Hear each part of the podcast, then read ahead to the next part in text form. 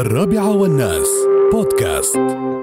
اطلاق معرض و أو انطلاق معرض ومؤتمرات أبو ظبي الدولي للبترول بمشاركة 2200 جهة عارضة منصور بزايد. إدبك يقول 2019 يسهم في صياغة مستقبل مزدهر لصناعة النفط والغاز.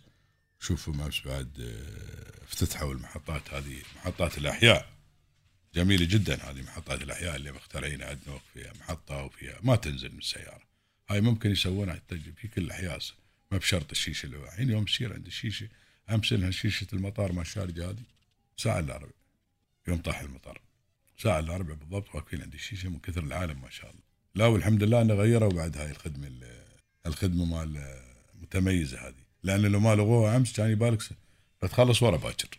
اي هاي اللي يصبون بترول وراحهم فالحمد لله رب العالمين جزاهم الله خير. وهاي المحطات وايد شكلها حلو وأيضا إضافة جديدة للمحطات.